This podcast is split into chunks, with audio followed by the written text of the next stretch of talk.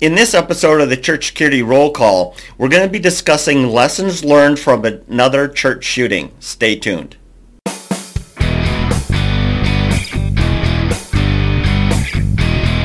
Hi, this is Chris with Sheepdog Church Security, and this is your Church Security Roll Call. Today we're going to be discussing the article, The 2019 West Freeway Church of Christ Shooting. If you'd like to read that article, go to our website, sheepdogchurchsecurity.net, and look under the news tab. So let's begin in the Bible. This one is from 2 Samuel 21, verses 16 and 17, and it reads like this. And one of the sons of Goliath, being girded with a new sword, thought, thought to have slain David. But Abishai, the son of Zeruiah, um, difficult word here, um, succored him and smote the Philistine and killed him. The reason we're using that verse today is this, is here you have an attacker, you know, one of the sons of Goliath that is attacking uh, David and Abishira, if I'm saying that wrong uh, correctly, hopefully, he steps in and he's able to kill the Philistine before David is killed. And so that's exactly what happened in this situation. It was an active shooter scenario, and um, our, our hero, Jack Wilson, was able to step in and neutralize that, that killer before he could kill anymore. so before we continue, I just want to remind you, you know, to share this video with your team. Um, go ahead and drop down into the, you know, drop down into the comments and sign up to get the notes. And then use those notes to follow up with your team to talk about the situation and how your church might do a better job at responding. Now, I do want to kind of give a little bit of a disclaimer here, a couple of them. First, we're never blaming the victims here. We're not blaming anyone for how, how all this went down. You know, when a determined killer enters into a church, things are going to happen. The reason we talk about these is because we want to, I feel like we give those victims more honor by trying to learn from what happened to them so we could do even better in the future. The other thing is this one, is this story has been told and retold and retold about a billion times, and all of us are very familiar with this shooting. So what I'm trying to do here is not give you a comprehensive breakdown of the shooting, you know, blow by blow, minute by minute. It, that's not what I'm trying to do here. What I'm trying to do here is give you a basic summary and then focus on the lessons learned. And in the case of this one, you've probably heard a lot of lessons learned out of this one already. So I'm going to kind of bring up just some of the highlights of it and then some practical advice that you might want to start applying. So this, uh, so let's get into this. This is where six seconds make all the difference.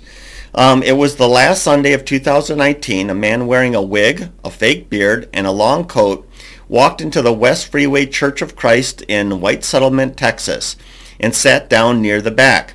A few peers in front of the man, a woman worked her way to where her husband was sitting. She noticed the strange appearance of the man and became uneasy. Sitting down, she told her husband that something wasn't right. The woman was not only uh, was not the only one to notice the man's appearance. Members of the church's security team noticed too, and they kept watching him. During the meet and greet time, the man stood up, as others do. He briefly t- he briefly talked to someone, and then he leaves. Two minutes later, he re-enters, says something to someone, and sits back down.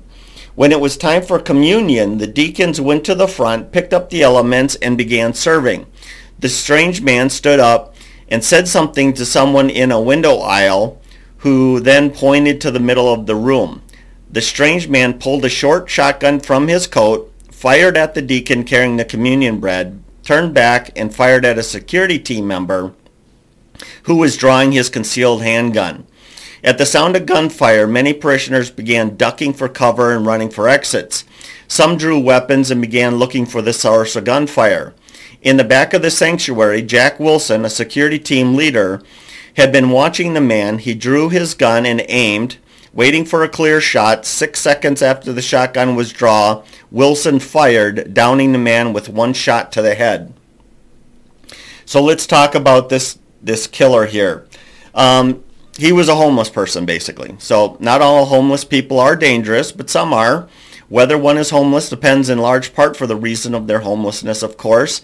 Uh, the West Freeway shooter had his roots in white settlement and was homeless because of mental illness. Um, he couldn't hold a job off and often needed help. He did have relatives who lived in the area, but could have lived um, and could have lived with one of them, but chose not to. Homelessness um, has become a major issue in several American cities, of course. Many of you know this. Um, those who have worked or studied homelessness conclude that the majority um, causes for homelessness is mental illness, alcoholism, or drug addiction. And churches and faith-based organizations are working to help homeless, of course. Many of them are. All right, so the shooter was not a stranger to the West Freeway Church of Christ. Um, he had come to them for several uh, several times, and they gave him food but not cash. According to the senior pastor, he was angry when he did not get cash. It is uncertain whether this was the motive for the shooting. Uh, the wig and fake beard um, have been um, may have been an attempt, so he wouldn't be recognized since the church knew who he was. Uh, the day of the West Freeway Church of Christ shooting was the anniversary of the death of the shooter's brother. According to a relative of the shooter, the killer, um, he took it really hard since his brother had committed suicide. Um, he did not leave a note or online posting, so we don't know for certain if that's what triggered the attack, even though it's a possibility. Um, some have claimed the man was angered because he didn't get cash. So we don't really know what motivated him. You know, it's mental illness, the anniversary of his brother's suicide, and the church did not give him cash. Now I don't. We don't know if he had a drug addiction, um, but wanting cash to buy alcohol, to buy drugs, um, is usually, you know, it's not because they want to buy food. They want to buy something they can't normally buy. Um, the the shooter did have um, an arrest record.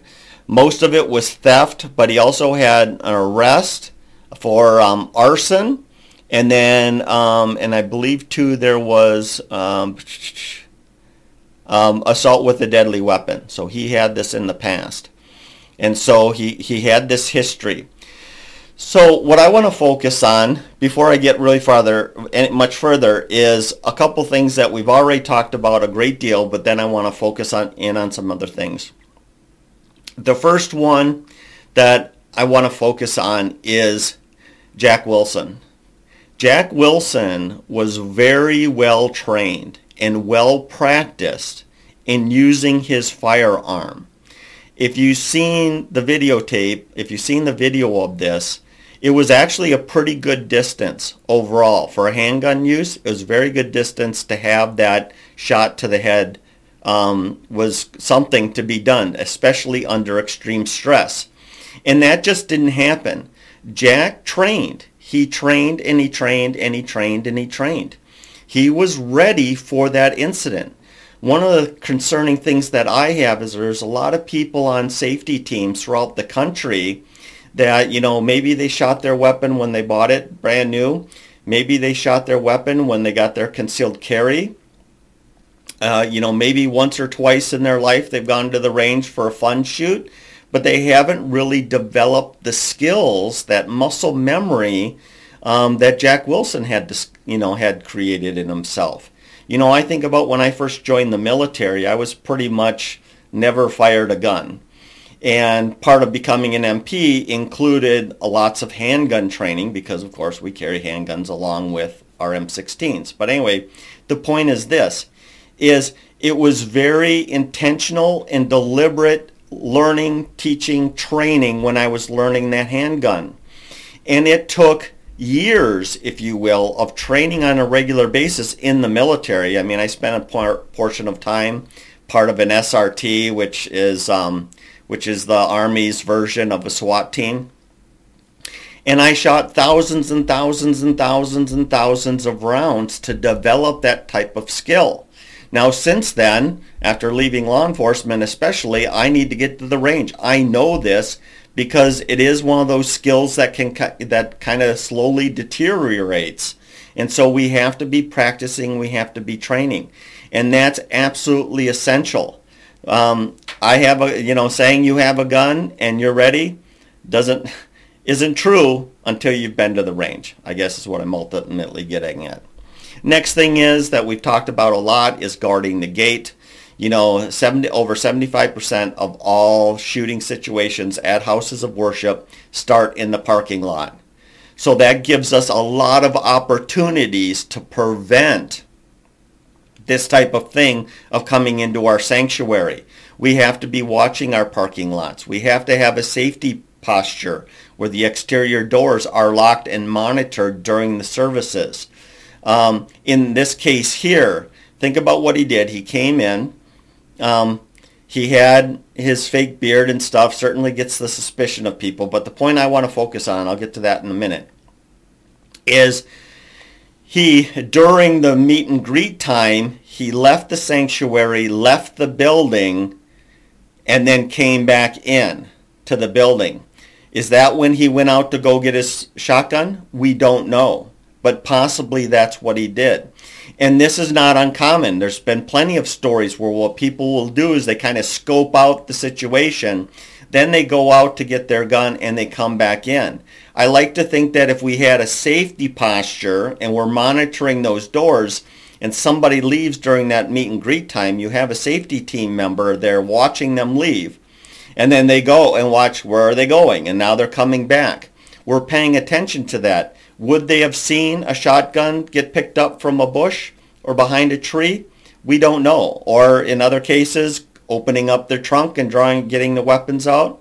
Um, you know, that kind of stuff. We would have seen that, and with that safety posture, now we're calling 911. We're going into a lockout scenario, full-on lockout.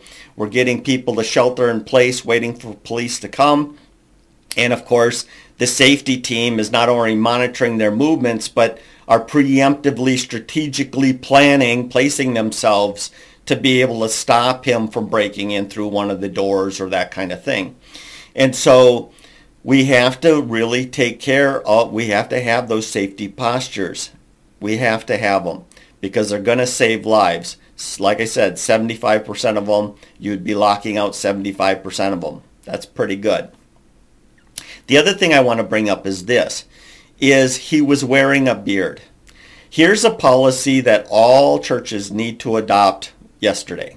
I mean, it's something we have to adopt right away, and that is the same the same policy that the Mall of America has and a lot of other malls that have security have. And that's this.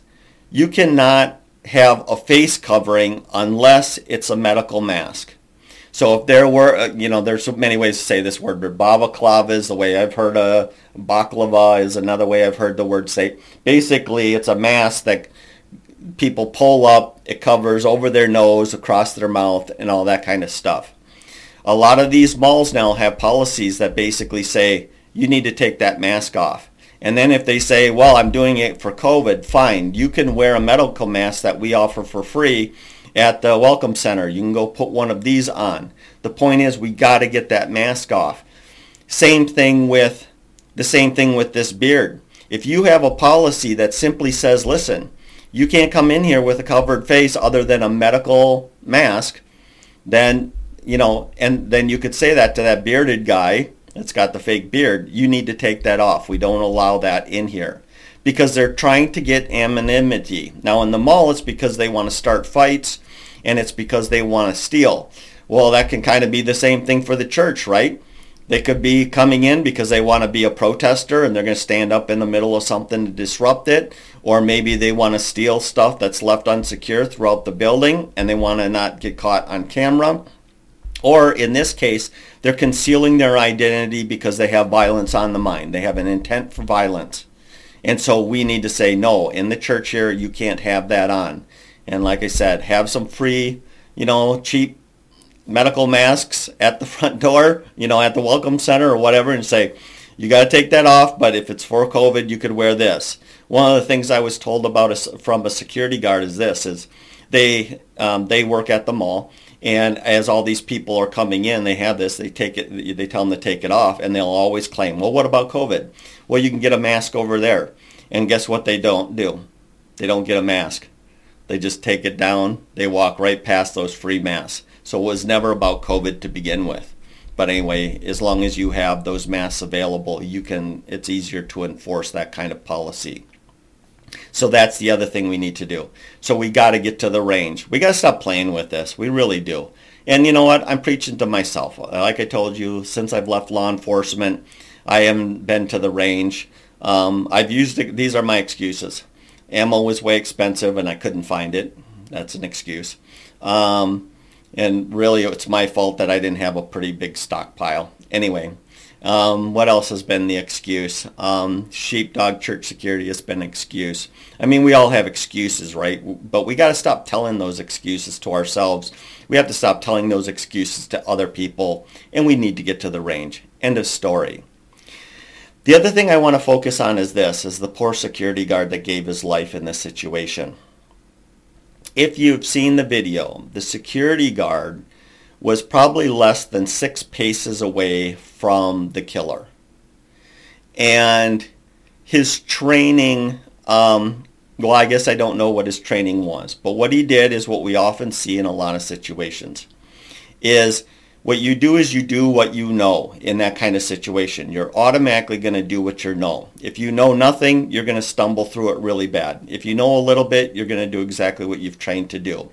What this poor security uh, team member did is he had a concealed weapon on his on the back side of him, you know, kind of in the small of his back, probably a pancake holster of some sort, or inside the waistband holster. And what he did is he, when he saw the usher get killed, he kind of went into a kind of, uh, you know, like ready, not quite a ready stance, but kind of just kind of, you know, adjusted and he started trying to pull his weapon. Now the truth of the matter is this, is action is faster than reaction. He had already shot, pulled out his shotgun and shot the usher. He was only seconds away of getting the shotgun blast that killed him. If you have a concealed weapon that's tucked into your pants and the shirt is over the pants, and you have not trained and trained and trained and trained and trained to draw that weapon quickly, even if you have, you're not probably going to beat him to the punch. You're not going to beat him to him. All he has to do is go a slight little movement to the left to kill the security team member. That was it. Um, you're not going to draw your weapon that fast. This is why the next lessons learned here is we absolutely have to train our team members to know when they need to rush the bad guy. We need to add that to our training. It's not always going to be just stop, get in a good stance, draw your weapon, engage the target. Sometimes you don't have time. If that safety team member would have rushed the bad guy with the shotgun, he still may have been killed. You know, this is one of those woulda, coulda, shoulda, maybes, 2020, hindsight 2020, all that kind of stuff. Monday morning quarterbacking. Um, but if he had some of that training and he would have charged him and started fighting over the shotgun, he may still be alive today. He may be. We don't know. He may be still alive today. And then, of course, the rest of the team, which there seemed to have been a lot of people armed you know, you had Jack Wilson among them, bum rush them, right? I mean, they would all piled onto him, got that shotgun away from him and controlled him. And it would have just been the usher. However, we could have also saved the usher's life um, by having a policy or at least making him remove the mask, safety posture, watching why did he go outside? Was it to get his nerve up or was it to get a weapon? You know, who was trained to see the indicators? you know, even a sawed-off shotgun underneath a trench coat um, can poke at the sides, either at the top of the weapon or the bottom of the weapon, which is an indicator that they might have a, a rifle of some sort or shotgun in their cloak. But anyway, those are the things. Get to the range, safety postures, you know, guarding that gate, watching people's behaviors, training our team for for other options other than shooting. And, and you know, uh, I already talked about that. Sometimes it's just better to jump the guy.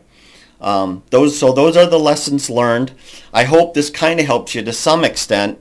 Um, gives you something to think about. Like I said, a lot of us have heard this, you know, a million times, and you've probably heard a lot of different perspectives, and that's okay. The idea here is we're challenging each other, we're talking to each other about possible solutions, and hopefully we're all getting better. The other thing I want to leave you with is this, is Jack Wilson had U.S. Law Shield. Now, U.S. Law Shield is a great organization. It's not, it's not insurance. Rather, by becoming a member, what you you're essentially doing is you have an attorney on retainer. And so if you're involved in a use of force situation, and this not beyond church, this means the mall, this means the grocery store, it doesn't matter. If you have to use force, you can call their emergency number and you're talking to an attorney. In his case, I believe the attorney showed up before they had even before they even got done processing the crime scene, you know, as law enforcement investigators and all that kind of stuff. She showed up before that, and she was able to sit down with him and help him. And obviously, it worked in his favor. Now, it was as clean a shoot as we can get, but we've talked in the past how there's going to be an investigation. There's going to be a collection of evidence. They are, the police are going to want to interview you. They are building a case to see if a crime has been committed. And you're definitely going to want an attorney during this process. And even in his case, it was nine months before came, the grand jury came back and said they weren't going to, you know, no charges would be um, pressed on him. But still, you know, we need to have that legal protection. I think U.S. Law Shield is the greatest thing since sliced bread. I think it's better than a lot of the insurance companies only because insurance companies, their first commitment is to the stakeholders of the insurance company. They're not to you. So if they can find that you violated their contract or you somehow did a policy thing, they're going to cut you loose. So U.S. Law Shield, personal choice there. Other than that, September 11th, so it's the 6th today, September 11th, we're starting our new academy year.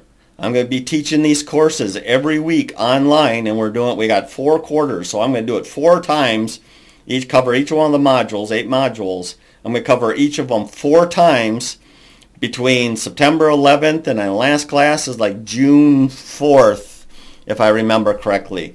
Plenty of opportunities for you to jump in and get trained. Plenty of opportunities for other people at your church to jump in this and get the training.